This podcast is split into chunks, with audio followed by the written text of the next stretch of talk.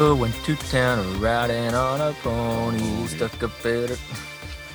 I don't know. I'm not sure. I haven't don't know why that- song in, in a few years. I don't- I don't know why. It's yeah, a few maybe like two decades.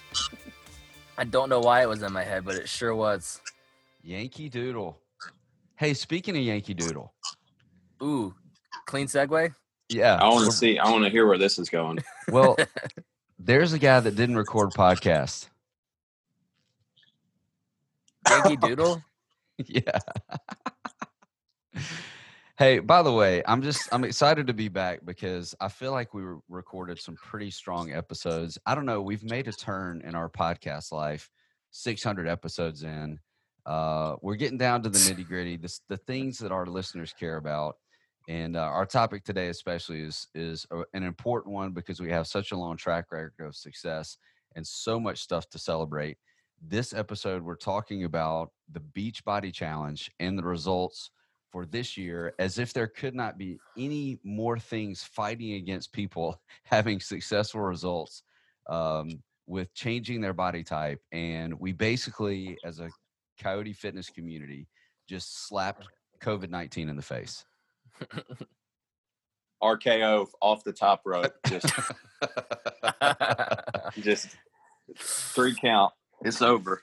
Yeah, it's over. So I know a Hunter, you've been talking a lot about this uh, in person inside uh, the gym, and you're pretty proud of these results. So we just wanted to give you some space to build out a little bit to share with the, the listening audience um, a couple of different things about it, the the things that went well, why they went well, uh, the things that you knew going in, because we all know that you're a scratch it out in a notebook kind of guy, and you love when a plan comes together. So um, let's start here. Let's just start with like the the amazing results that people achieved inside these few weeks in this format.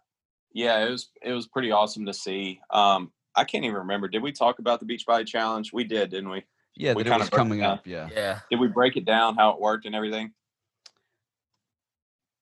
This is the confused face. Let's pre- let's pre- let's pretend we did, but then give the synopsis version of it.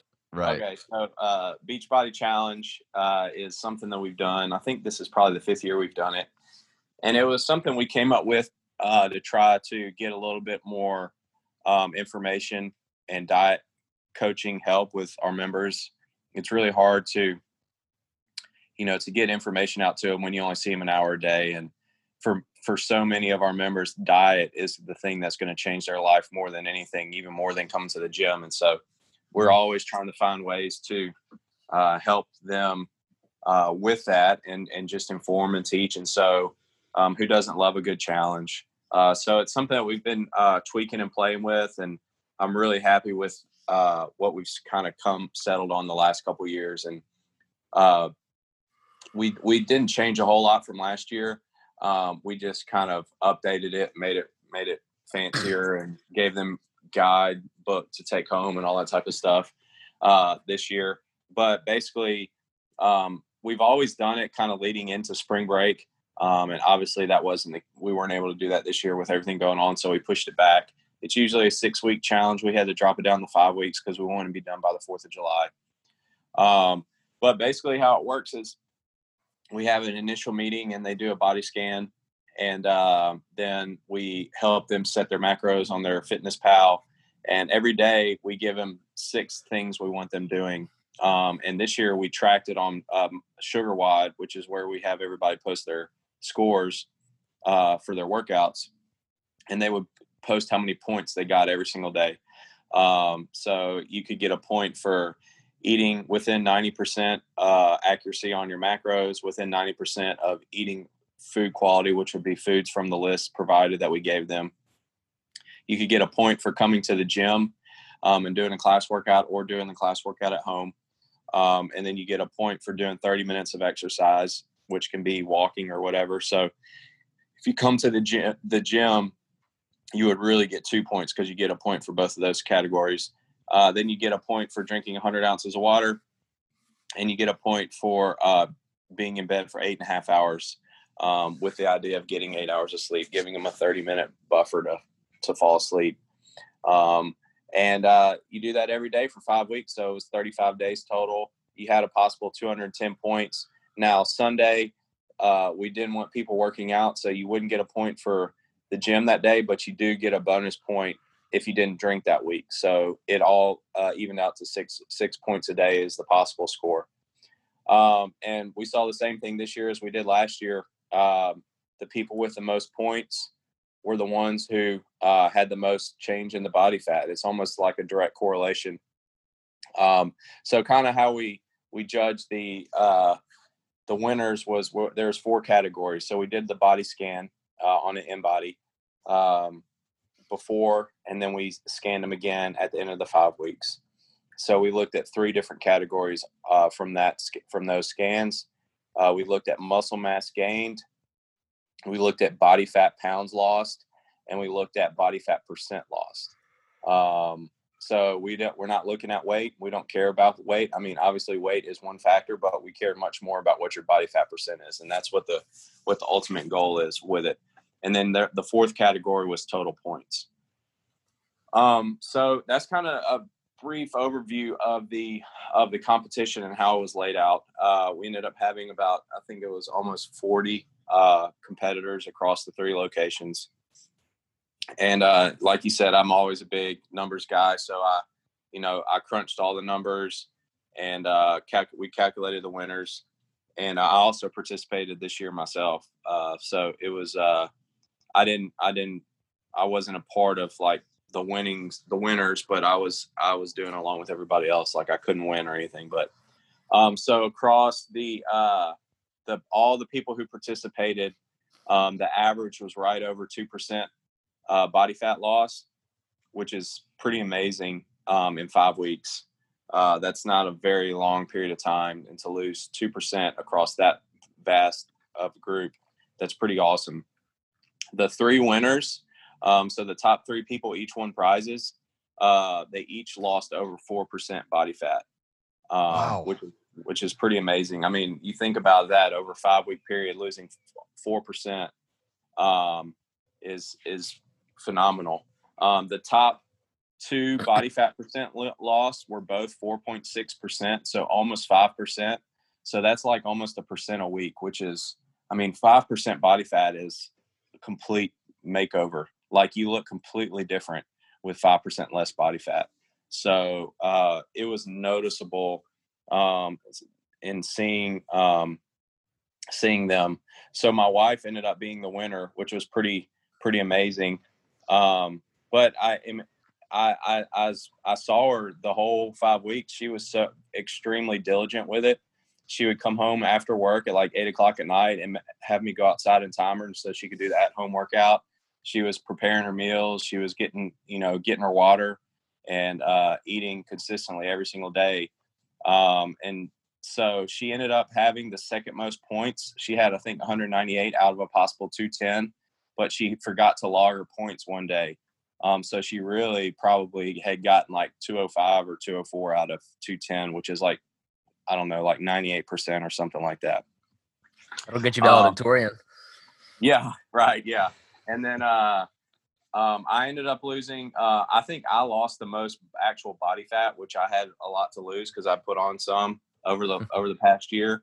But I I lost like uh, I think 12 pounds of body fat over the five wow. weeks, um, which my body is going to adapt pretty quick because you know it's I've been doing this for a really long time, um, and so it remembers you know how it's been. So I figured I would lose that pretty quickly when I got strict with it. Um, but we uh, the mo- the second most body fat pounds lost was the girl who got second. I think she lost uh, nine point uh, five of body fat, and then uh, the most muscle gained was the winner, who which was like three point five pounds of muscle gained. Um, and so that was, I mean, it was just across the board. It everybody did really good. Um, top three people like did awesome. I mean, it was you know to lose over four percent body fat and in five weeks is pretty incredible. So what do you think? I mean, those the numbers actually speak for themselves. So it's it's not like we need to explain that how you guys have put together the Beachbody Challenge is, is effective. We get that part. What makes it so effective? Is it the consistency? Is it the backing away from the alcohol? Is it you're finally eating as much as you're supposed to be eating? I mean, what do you think really gets the results here? If you could pick one or two elements that probably make the most difference? I mean, it's the consistency. Uh, I mean, and and that just is shown by the people who have the most points, AK are the most consistent, are the ones that make the most progress, and we've seen it every single year. And it's not about having the perfect macros. It's not about having the perfect fat to carb ratio and timing it right. It's about doing it on. It's it's about doing the right things consistently, day in and day out. So the whole idea of this challenge was let's figure out the the things that are going to give you the most bang for your buck as far as body composition change and let's do them every single day and let's track it so we know um, and what one thing we did this year which was really cool was give them we we sent them each a uh, recap summary of their uh, beachbody challenge so we we sent them a like a one page pdf and it gave them how much uh, muscle they gained, how much body fat they lost, what their body fat percent change was, and then their total points. But we broke that down out of 210 and then gave them a percentage on that. Everybody's been in school, everybody understands percentages. Um, and so uh, the top uh, two uh, girls were over 90%, um, like I said. And then the third girl was like i think she was 79% but i think she had just forgotten to log some days. Um, and so i think she actually was a lot more consistent. She just forgot to log some of the days in there. Whereas some of the people who didn't do as good i mean they were down 20 30 40% i mean we all know from school that that's a failing uh, percentage. And so that just goes to show you like the more the people who are the most consistent were the ones making the most most progress and uh, so those, I mean, it's not surprising. It's what we've seen, you know, we've seen over the years. But then when you can actually put it down on paper and show people, like, hey, um, if you are really want to make progress, you got to be more consistent. Um, or it's like, hey, you you made so much progress because you were consistent. And so that's that's what we see time, you know, time in and time out, uh, you know, across the board. The people who are the most consistent coming to the gym. Um, and the people who are the most consistent with eating and tracking their food are the ones whose body changes the most. Yeah, we talk a lot about consistency here, and it strikes me that stuff that's a part of the Beachbody Challenge is part of that PDF that we release to all members. If you'll focus on these things, you'll see you know differences with the rest and with the intake, with your nutrition, with water. But I think you know there's one stat that I think, especially coming out of quarantine or wherever wherever we are right now on the timeline of history, um, you're able to actually maximize your workouts better if you haven't had three drinks the night before and got five hours of sleep. You're able to push a little bit harder and get more results for the workouts you're actually doing. I don't I don't know that we've talked a lot about those that statistic because it's a little hard to measure. But if you're in a workout fighting the day before, you just don't get as much results from the exact same time you spend in the gym. You know, so uh, you agree uh, yeah. Oh, absolutely. And and the people who I talked to, um, you know, a couple weeks in, there were some people who were already noticing some huge differences. Um, and they would come and say, "Wow, I'm recovering a lot better. I'm not as sore. Um, I'm able to have more intensity in the workouts." And um, you also see it with they're coming to the gym more often because they're not so beat up. They're recovering better. They're getting more sleep. They're getting more water. Um, so they have the energy to go and work out and hit it hard. And you start seeing their numbers increase on SugarWOD. That's one of the coolest things about SugarWOD. I'm always looking at it every day and monitoring it, seeing what the times are, seeing what different people get. And you could see certain people who are being very consistent, their numbers, they're starting to move up the, the, the board. And I mean, we don't ever tell people like let's let's measure yourself against somebody else. It's always about um, you against you and trying to get better. But you can tell like wow so and so is is you know comparatively doing better on workouts than they were a few weeks ago which is pretty you know in only a few weeks to be to to be doing drastically better on workouts is pretty good. Um, there was one um, one testimonial that was was pretty awesome to hear. Um, it was two or three weeks in, and it was a Saturday and a uh, Saturday morning in Madison, and I was working at the computer, and uh, one of the girls who was doing the Beachbody Challenge came in, and um, she told me that uh, she's like, "I just want you to know that the Beachbody Challenge has changed my life." And I was like, "Oh, well, that's cool." I, you know, I was thinking to myself, "Well, you know, Yeah, cool, cool, cool, cool, cool, Yeah. cool. Well, Cool, she she's fine. You know, maybe she's she's finally getting control over eating. Maybe her body's starting to change or whatever. And you know, people get really excited when when they finally start seeing results, um, especially like when they're leaning up if they've been trying to do it for a long time. So I thought that's what she was talking about. And she was like, "No, you you you don't understand. Like I've been having." You know, stomach issues for pretty much my entire life. Mm. Um, I've had, I'm on three different medications. I've had multiple procedures.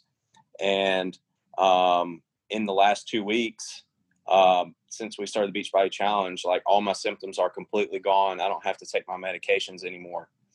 And um, she said, I, I finally, you know, cut out the foods that were causing the inflammation.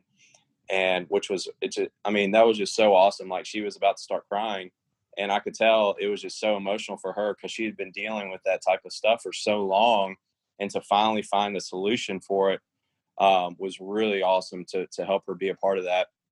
And she said she had talked to her doctors about, do you think I could have food sensitivity and maybe it's something I'm eating? And they're like, oh no, it's not that. It's it's probably the ibuprofen you're taking. And, and she said she wasn't even taking ibuprofen, so that was pretty frustrating.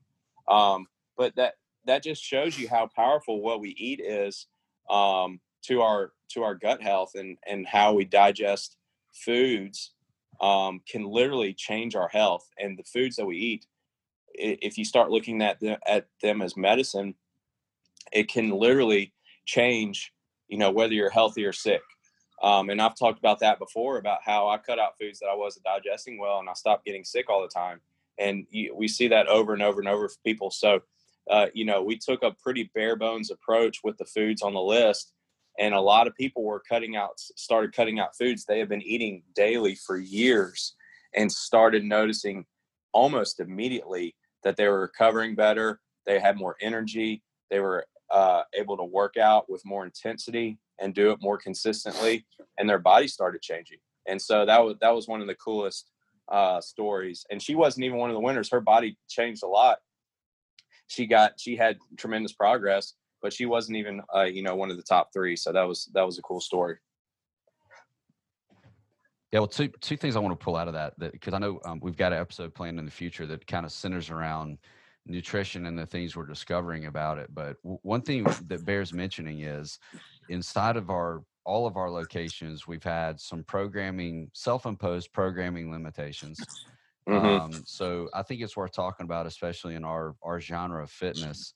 Uh, it isn't. uh, This isn't the result of people being in there completely destroying their bodies in workouts for multiple hours a day, pushing sleds, flipping tires, doing heavy snatch. I mean, most of this time, most of this time, there was not even a strength component to the workout. If I'm correct on this, Yep. uh, if they're following the class workout, and there there wasn't a whole lot of time spent in the rig uh, Nope. doing gymnastics movements. You're talking about, I don't want to say very basic, but it it was um, getting the body moving and doing it in a varied way. I mean, it's just, when you say the basics of nutrition, we're also experiencing the basics of physical programming, correct? Yep. Oh, it was it was very it was bare bones. We didn't. I don't think we did any uh, anything on the rig till the last week of the Beachbody Challenge. You know, our classes were 45 minutes long, so we could clean.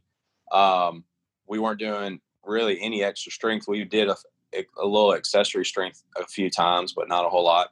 And that was something that I wanted to do too, because in the past, I've been able to, um, you know, make body change pretty quickly. And, and one reason is because I was working out three hours a day.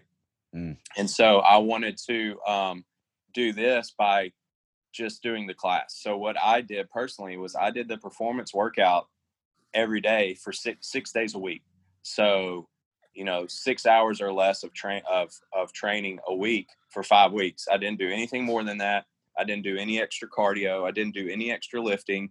Like you said, we weren't doing strength. We were just doing, you know, constantly varied functional movement at high intensity six days a week. And um and I was able to lose, you know, 12, 12 pounds of body fat and uh, put on a couple pounds of muscle um, by doing that. Um, but I did want to talk about that a little bit. Is one thing that we did see um, from a lot of people was um, muscle loss, uh, a little bit of muscle loss, and we would r- like to see us be able to at least hold on to that muscle when we're losing weight. Now, if you're losing 10, 15 pounds of body fat, it's going to be really hard to do that in a short period of time without losing muscle. So a little bit is okay. But when it's consistent over a lot of people, we do see that we want to uh, make some changes. And number one, we weren't doing strength, like you said.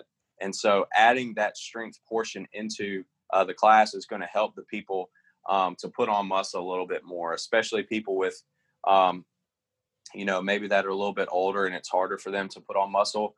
Um, or maybe without as much of a, a, a, training background, so their body hasn't built that muscle up already. We do need to do this strength training um, to to do that. So that is extremely extremely important, and that's something that I want people to take away from this is like to change your body fat percent a lot. You have to be doing strength training, you know, a couple times a week on top of of your conditioning and everything.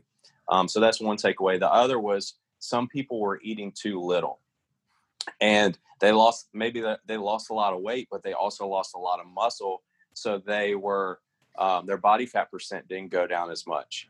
And so that's something that's very common when people uh, want to lose weight. They just set their calories extremely low and they're not getting enough carbs to be able to support muscle um, growth or muscle uh, maintenance and so that's another thing that people have to be very wary of when they are um, trying to lose weight that they're not at too much of a calorie deficit that they can't support their muscle. Because if you lose 20 pounds and 10 of those are muscle your body fat percent might even go up uh, because it, you know we we talk all the time about how important muscle muscle is to to overall health and we want that body per, body fat percent going down we don't necessarily care as much about the scale and what that number is and a lot of people just get so obsessed with what that number on the scale is, but that's not telling the whole picture at all. And that's why we invested so much money in a, a body fat scanner because we want to be able to accurately tell people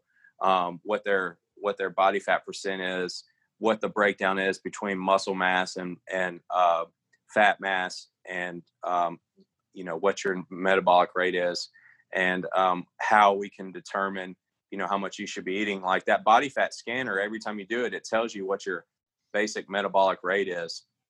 So what that is telling you is if you did literally nothing all day that's how many calories you are burned well if you're coming and you're working all day and you're coming and doing class um, you're burning a lot more than that. So if you're eating way less than what your basic metabolic rate is you're at a huge huge deficit and it's going to be very hard for you to uh, be able to to be able to hold on to muscle. And so that's that's one of the beauties of being able to do that that InBody scanner is it tells you all that great information. Um, and so that that's why we we we love it and we use it so much because I mean we can literally look at that and see what what's going on and troubleshoot and say hey let's change this hey let's change that um, and keep keep fine tuning until we get to where we want to be. Well, I definitely I want to circle back and and talk about this. We we don't want to attack healthcare professionals because a lot of them are starting to shift their mentality, and we know a few of them. Uh, yeah, but, no, and, but, and that was yeah, that wasn't my intention at all. I was just you know just saying what she had said and kind of her experience. And, well, no, I'm um, kind of wanting to pull that out a little bit because yeah. you know that we we do see the the tide shifting inside the medical community uh, because they see daily the results of the approach they've been taught. However, it is difficult to find, and most of us, because of financial limitations, are zipping through to try to see a, a GP, and that GP has seen 40 other patients that day. And of those 40, 38 of them aren't really concerned about addressing the cause. They just need something to make the symptoms go away. Yeah. Um, but I think we, you know, we often look back to this in that where are you investing your money in yourself? And so many people are paying that um, uh, medical insurance, they're paying that copay, and they're doing it over and over and over again and, and getting the same results. What you get when you're inside of a community like ours is you're able to approach a staff that legitimately cares about the long arc in your story, has the time, eh, sometimes doesn't have the time, but takes it anyway, to listen to the mm-hmm. see what maybe is going on, and is able to see this main advantage that we have over the medical community. We're able to see people four days a week, you know, and hear about mm-hmm. what's going on in their life and be able to adjust strategies accordingly. And uh, and our default position is not a pill; it's a it's a process and that's yeah. really really helping people and it is awesome to see you can tell people are walking in just lighter uh, because they're not fighting all those symptoms that they were before and i was the exact same way i mean i convinced myself that i was going to be living on antibiotics i was going to have an upset stomach all the time i was going to feel weak when i did get sick they were going to have to up the milligrams of levaquin because that's what had happened for five years 10 years in a row you know i was having conversations with doctors about how I was getting to the top of the allowable milligrams of Levaquin because I was approaching some sort of immunity. It was a crazy discussion. Yeah. Um, I haven't been on an antibiotic more than once a year for the past. I mean, you, it, it's it correlates directly with my time of walking into Cody Fitness at the old location. The medication just seems to drop because you're teaching your body to do different things. So, I just think we should put it out there as a very honest commentary that if you're looking for an effective, personalized solution, uh, a lot of times an, an overwhelmed GP is not the place to go, in my opinion.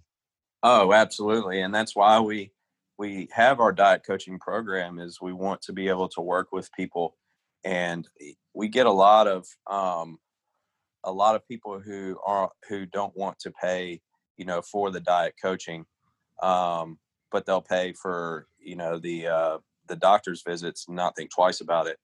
Um, and and that's something we're trying to to change the mindset of people in that hey if you are willing to invest your time and your money into learning how to eat correctly for a year it will literally change it can literally change your life and it will teach you how to eat for the rest of your life. And if people look at it at as an investment, they will be saving themselves thousands and thousands of dollars down the road.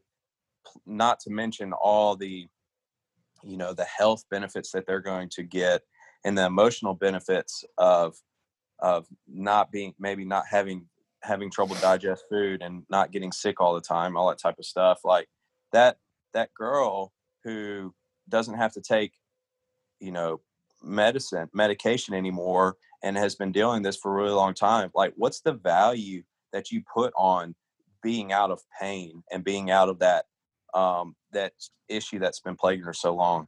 I mean you can't even put a value on that like that is i mean that is i mean some like it it's it's so much it's so much value that you couldn't even put a price tag on that like being out of discomfort and pain and being sick all the time and having to worry about all that like that is that is invaluable. You know, it's priceless.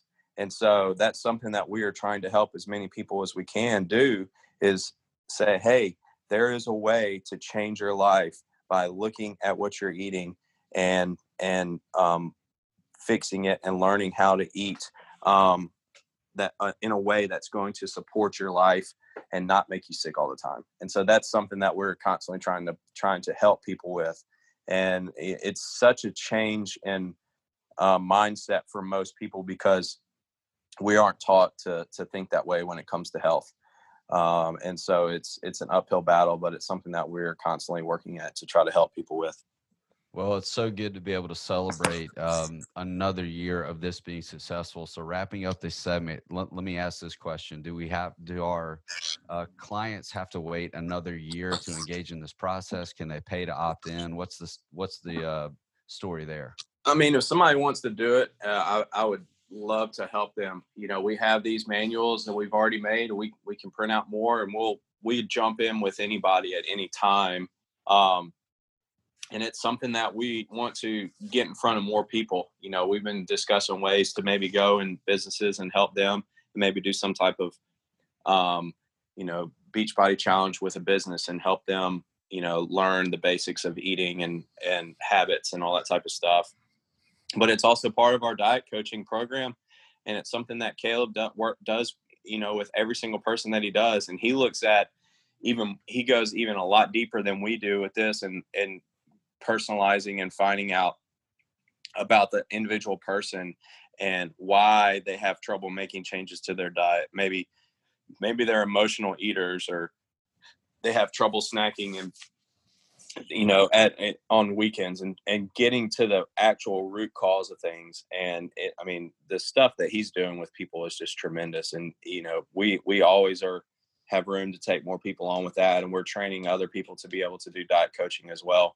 So that's something that we can work with people. We also offered uh, gave a special offering to all the people who did the the Beachbody challenge. So they could get a, uh, a discount on their first month if they decide to do diet coaching which is something that I hope some of them will do because, you know, let's be honest. Uh, last year we had the Beachbody Challenge, and then there are some people that, that did it again this year because they had great success, and then they let it slip, and then they're back back close to where they were the year before.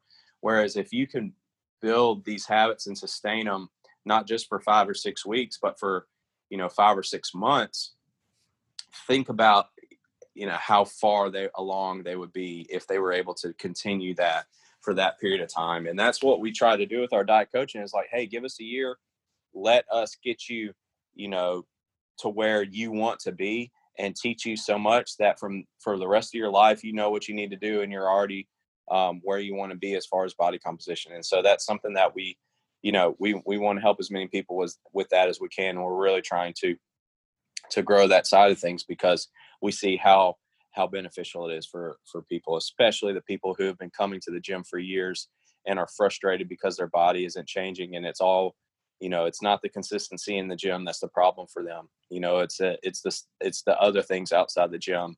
And you know it's it's hard to watch somebody you know beat their head against the wall and try all these other things that aren't working when you, you, you know that you can help them. So that's kind of where we're at with that Awesome, man. Awesome. What a good report. So, this segment I've been so eager to introduce this episode. Outside the box. Hey, thank you for backing off the mic there. yeah, got we a all little, appreciate that. Ben. got a little Zoom reverb happening right now. So, uh, we have a pretty interesting topic for our outside the box, something that maybe our fellow Mississippians would be hesitant to admit because let's be honest, we have to defend our location so much um, for so many valid reasons, but it's home and we love it here. But everyone has designs on where they would live if they didn't live where they lived. Do you like that sentence? A little Dr. Yes. Seuss for you there. That's pretty good Uh, there. Thank you. Thank you. Uh, so it's actually something that the three of us think about more often than we, we would like to admit, but it happens naturally. You visit a place and you're like, wow, this is a nice place. I think I'd like to live here. So we're going to bat around, go with our top three places if we were forced to choose. Uh, not that we're looking to leave the great state of Mississippi, uh, but if we were forced to choose another place that we would like to set up home base. Chase is nodding. All right, this is where you come in, Chase, with your number three answer. My number three answer. Okay. So we're going to start domestic first, because there, there's one place in the in the whole United States that I would live, uh, mainly for the city, but also for reachability to uh, other other parts of the country, and that is Portland, Oregon. Um, I, Portland to me seems like an incredibly cool city. I've always been more of a West Coast guy over East Coast. Um, you know, I'm a big I'm a big coffee guy. There's a whole coffee scene there. There's a whole uh, music scene there. Uh, but more than anything, the area surrounding Portland is incredible. You got all the the forests and stuff like that, the the mountains, the rivers. It's all incredible. Driving distance to Seattle, you don't have to live in Seattle and deal with the rain. Uh, you can hop on a, pl- a cheap flight and hop down the uh, the LA area if you want to. You can realistically drive to the Rockies uh, and make a day trip out of it or a weekend trip out of it. There's just so much to do. You can hop up to Vancouver if you're uh, you know if you feel feeling a little moosey. Um, all kinds of options. Uh, so I Did you I say think Moosey? He said Yeah, yeah. Moosey. I certainly did. a little moosey. That's uh, I felt that way my whole life. I had no word for it. There it is. You've been feeling moosey this whole time. Yeah. So, Um, so you're into travel options as a home base because in Mississippi you've got like Orange Beach or Memphis. exactly. Uh, and New Orleans if you're feeling feisty. Not moosey, feisty.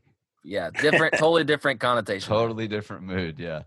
All right, I'll, I'll see that. That's a pretty strong number three. My number three is gonna uh is gonna sound like a whimper, except for part of our listening audience is gonna agree with this.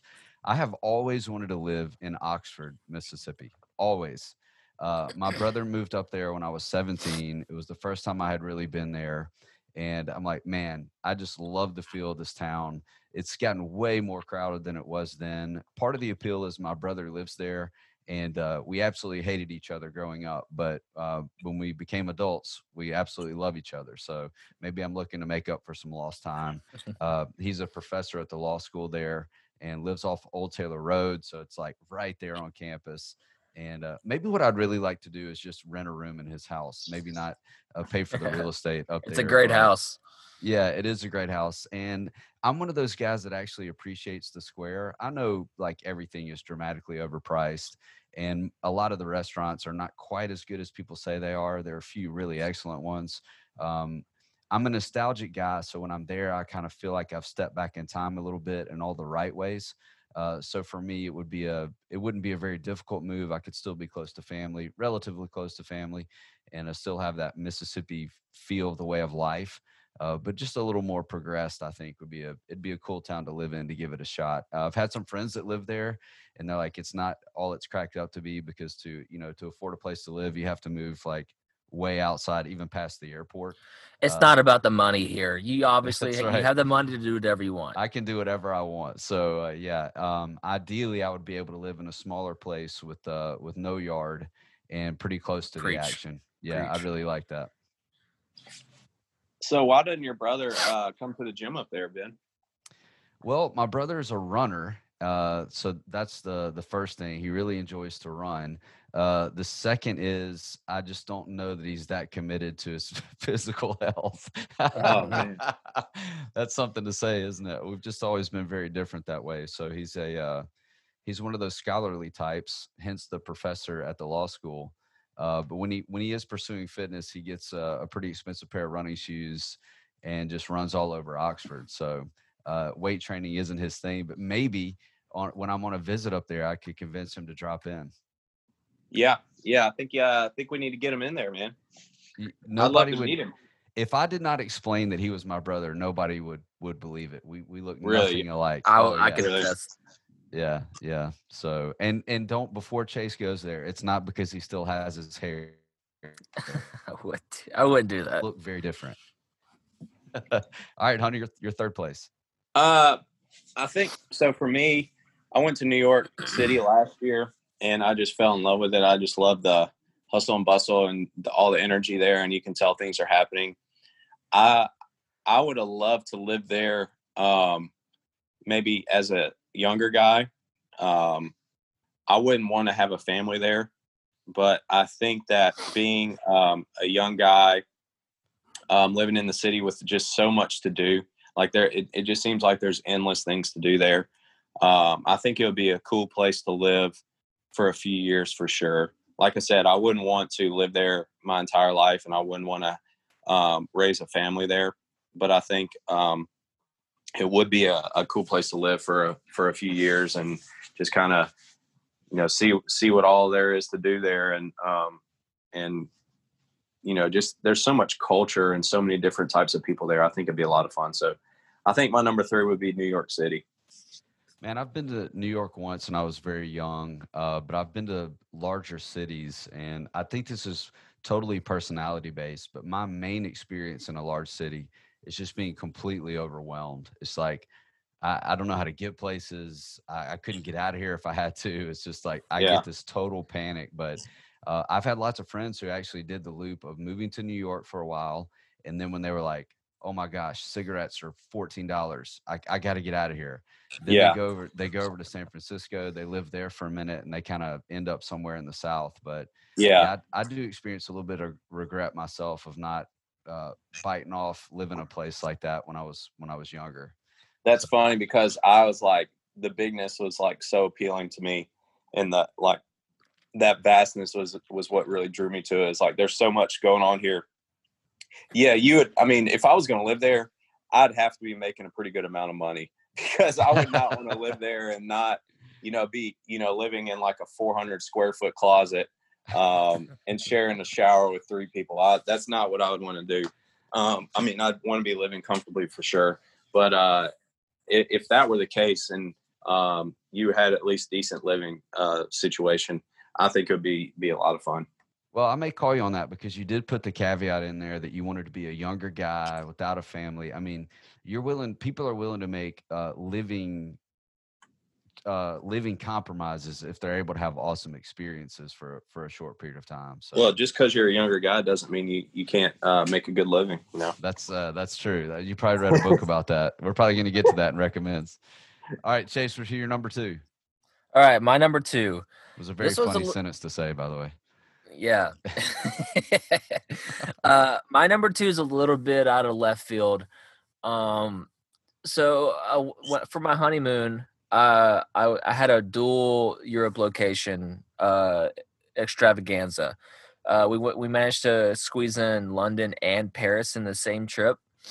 Uh, Paris, don't ever, don't ever go there.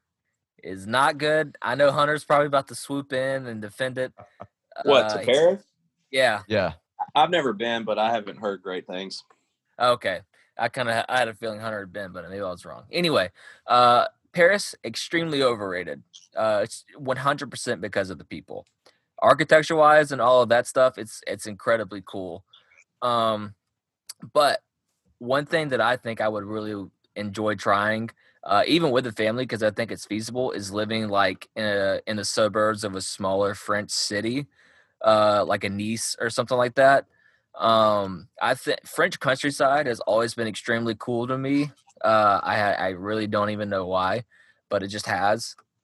Uh, so I've always thought that would be a really cool option. The downside is that I would have to learn French, but you know, je ne comprends pas. So it is what it is.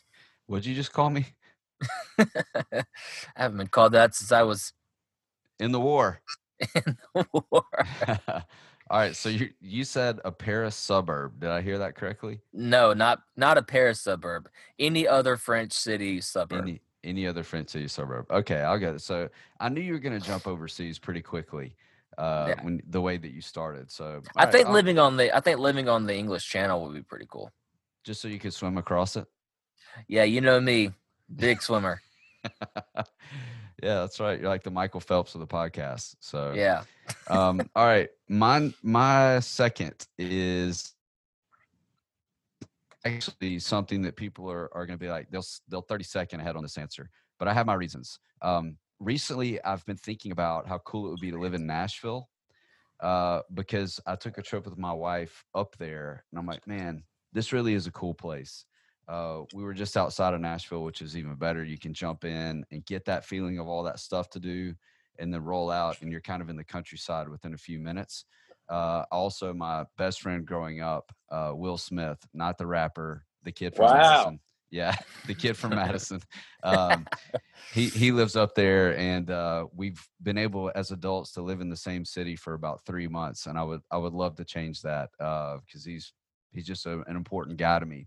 Uh, so to be able to live up there and I'm in the church scene and I get the feeling there's lots of cool church things going on there because it's a growing city, uh, lots of younger people. So um, I'm not like making designs to get there, but if life fell that way, it would be it would be pretty awesome. So uh, I don't know what I would do with the country music thing. I'm not a country music guy, but I feel like a lot of good artists move there just because of the music scene. And man, do I love music. Uh, You would you would find the Americana scene that's buried Definitely. underneath the uh, yeah country. pretty pretty quickly so um and I, I hear there's lots of money to be made up there so that's pretty cool i mean you have a city that's exploding with all sorts of things going on there's just lots of um ways like niche ways to make money which would be cool for me so nashville is my second city Very nice. yeah so we're just headed north i'm trying to get out of this freaking humidity that uh makes me you know i'm a crossfitter and i'm taking six breaks to cut my front yard it's just debilitating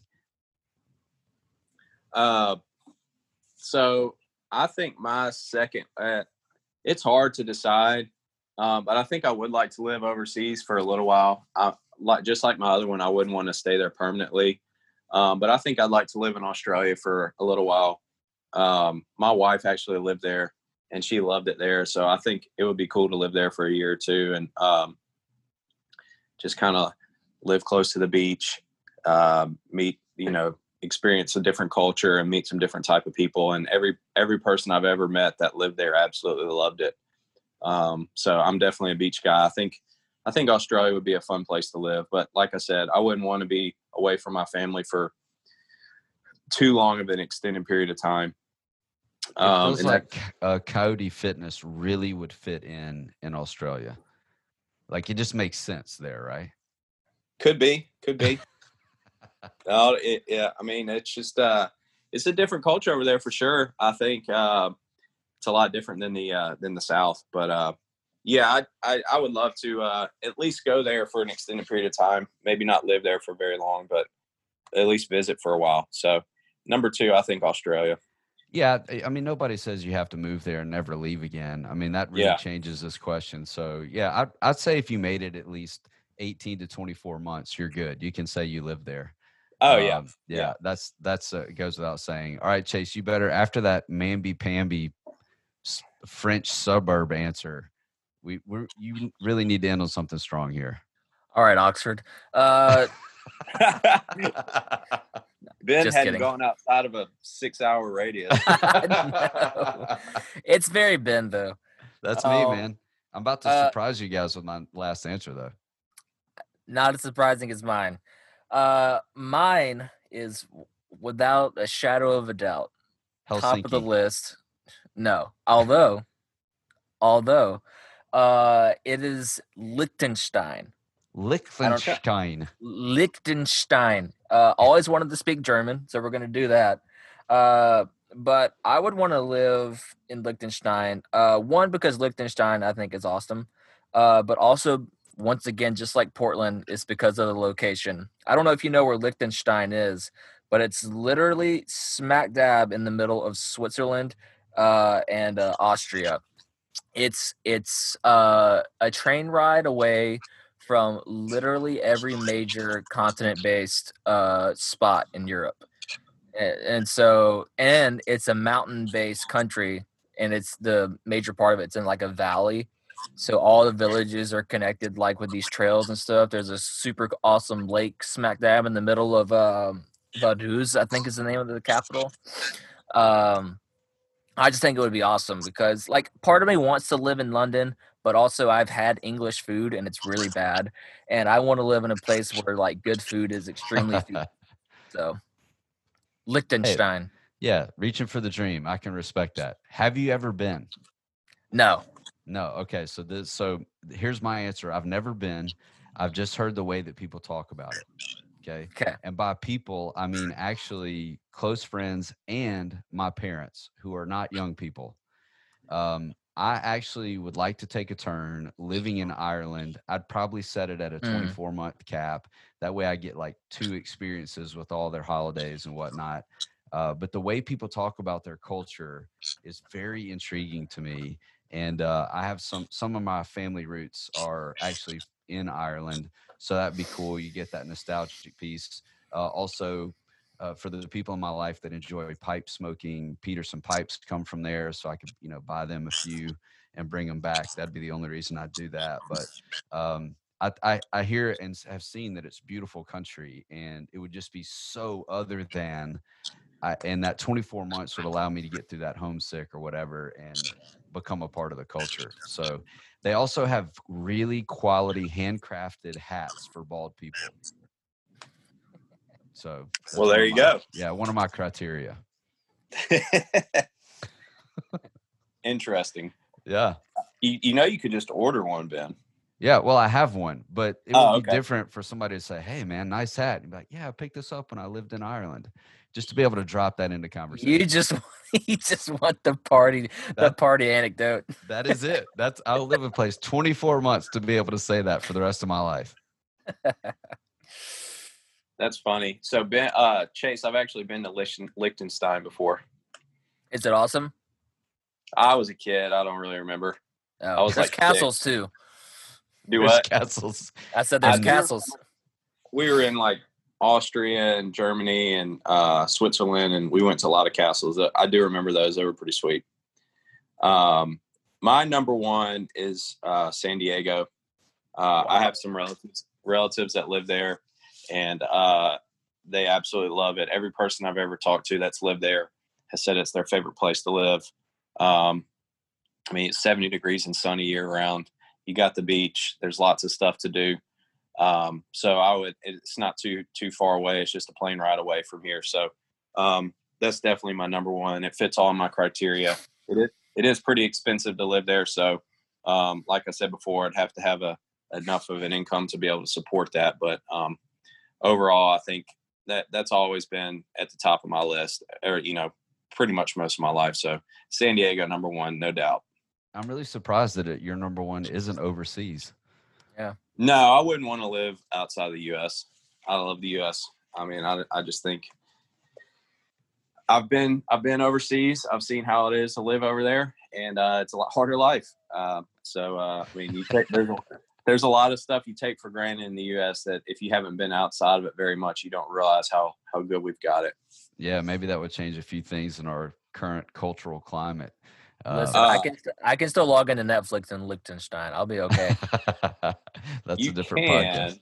but you're Hey, going to have to walk a long way to get wherever you want to go. There you go. Yeah, you get your steps in. So, hey, actually, you segued beautifully, and then Hunter interrupted uh, with Netflix. we we get into our, the final segment of our podcast today, which is Recommends. recommends. I we need know. a we need a recommends soundbite or something. Yeah, we do. We somebody should think up one of those. So, I actually have a recommend uniquely today. Uh, I know Hunter, you've always got one, and Chase. Let's just acknowledge you can think of a recommend on the spot. It's one of your many hidden talents. So I say we should go the rounds, and I'll get us started, Chase, to give you some time to think. I'm Thank actually you. going to recommend. a, uh, thank you. I'm actually going to recommend a book that I don't think I've publicly recommended on any of the 17 podcasts that I participate in. None of which are as important as this one. I should be clear.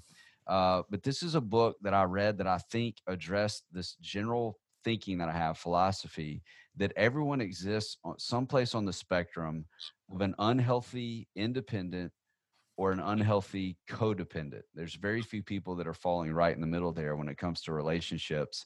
Uh, it's a book called Boundaries by Cloud and Townsend. It's famous. It's like I don't know how many copies it sold, but it's kind of fallen out of popularity because it's such an old writing. Uh, it's a little bit of a thick, thick book. Uh, it's going to challenge you to think about how you participate in relationships with people, but also things. I think a lot of our problems in life come from the fact, or at least mine have, that I haven't had healthy, clear boundaries with things going on around me, be it family, work, or even my fitness. Uh, so I would suggest it as a read. You can get it probably for 99 cents, and you're going to get 99 cents worth of information out of it. The book title, again, is Boundaries by Cloud and Townsend. I've read that book. It was phenomenal. Of course, you have That's seriously like a game changing book. No doubt about it. I mean, when it starts talking about you putting healthy boundaries in place around your family, you're like, Yeah. where was this when I was 12 years old? You know? Man, it's awesome. Yep. Uh, who's going next, me or Chase? I'll go that way. The good recommend can be last. Chase, Um, ready. All right. I have two. What? I have two. The You first can't one, triple stamp a double stamp. This is this is write this write this down. Whatever episode this is, That's a this good is- question. this is history. Um, all right, number one. I know people worry about their image. Yeah, I get it, and yet I don't. It's time to leave behind your AirPods and go with some over the ear headphones, Bluetooth Mm. headphones.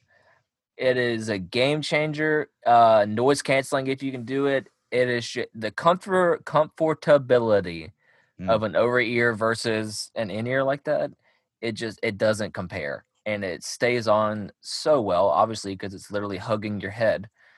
Uh, it's great for any and all circumstances. Uh, you should do it. It's awesome. Uh, I get that you can stick AirPods in your pocket. It's not, it doesn't matter to me. You're taking a backpack everywhere anyway, so you might as well get you some. Like I like Bose, but there's other options out there. Uh, second option, I know we're in July, but it's time for you to start prepping your your winter wear. You need to go all in on sweatshirts this fall and winter. Mm, It Preach. is it is a game changer for your overall comfortability. Style is changing. It is now feasible to have a good looking sweatshirt and considered it dressed up enough for any kind of work you're doing. The time is nigh. Do it. also, also where we live makes that feasible. Like Mhm. very few days where we live is a sweatshirt not adequate to handle the cold. So I agree with you. And you have a pretty strong sweatshirt game. Your road sweatshirt is is pretty much your number one, right? It is 100%. My uniform is some black joggers and the roads roads track sweatshirt. What would you do if I walked in one day into your life and I had that exact sweatshirt on? I, I would be a little sad. oh man. All right. So two pretty solid recommends. To think about being in a sweatshirt right now, though, just gives me an anxiety attack. So but I'll I'll loop back around when it's time to do that. All right, Hunter, you gotta wrap us up, man. Make sure it's strong. Strong. All right. So uh, I watched a movie uh, last weekend, I think. Um, it's called The Lost City of Z. Have you guys heard of it? The lost what? City of Z. Oh no. Oh no.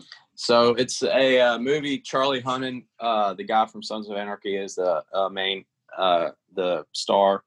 But it's about this uh, guy, this English guy, who gets sent to uh, Ama- the Amazon in like the early 20th century to chart a border between Brazil and uh, Bolivia, and um, he like has nothing like he doesn't have anything to do with you know making maps or anything. Uh, but he goes and uh, he kind of falls in love with the uh, the country. They're like going up and down the Amazon River and meeting all these Indians and stuff. And he finds out about this uh, lost city, uh, which uh, you know they used to think El Dorado was down there, but he finds these ancient ruins and he's convinced that there's this uh, ancient city there. And so throughout the rest of his life, he keeps going back and looking for it. Um, and it's just fascinating. Like it's so uh, cool to see like the exploration that this guy these other people undergo um, to try to find something that they don't think exists or that everybody else thinks exists doesn't exist. You know, everybody in Britain laughs at him, but he keeps going back and looking for it and, and getting evidence and stuff. But it's just a really cool uh, movie, and it made me want to do a lot of research on it. So uh, I would highly recommend it. And then also the guy from uh, Twilight is in it, but I didn't even recognize him at all because he's got a, a full beard, which was pretty crazy. Um, and I Always didn't realize. that. Yeah, I didn't realize it until after the the movie was over who it was. Uh, is the main character from Twilight. He's in it too, but it was actually a really good uh, movie. Uh, I would recommend. I think it was on Amazon, Amazon Prime. So, uh, The Lost City of Z. It's a good movie. All right, episode done. Say goodbye, Chase. Can't be as good as World War Z. See you guys later. See you later.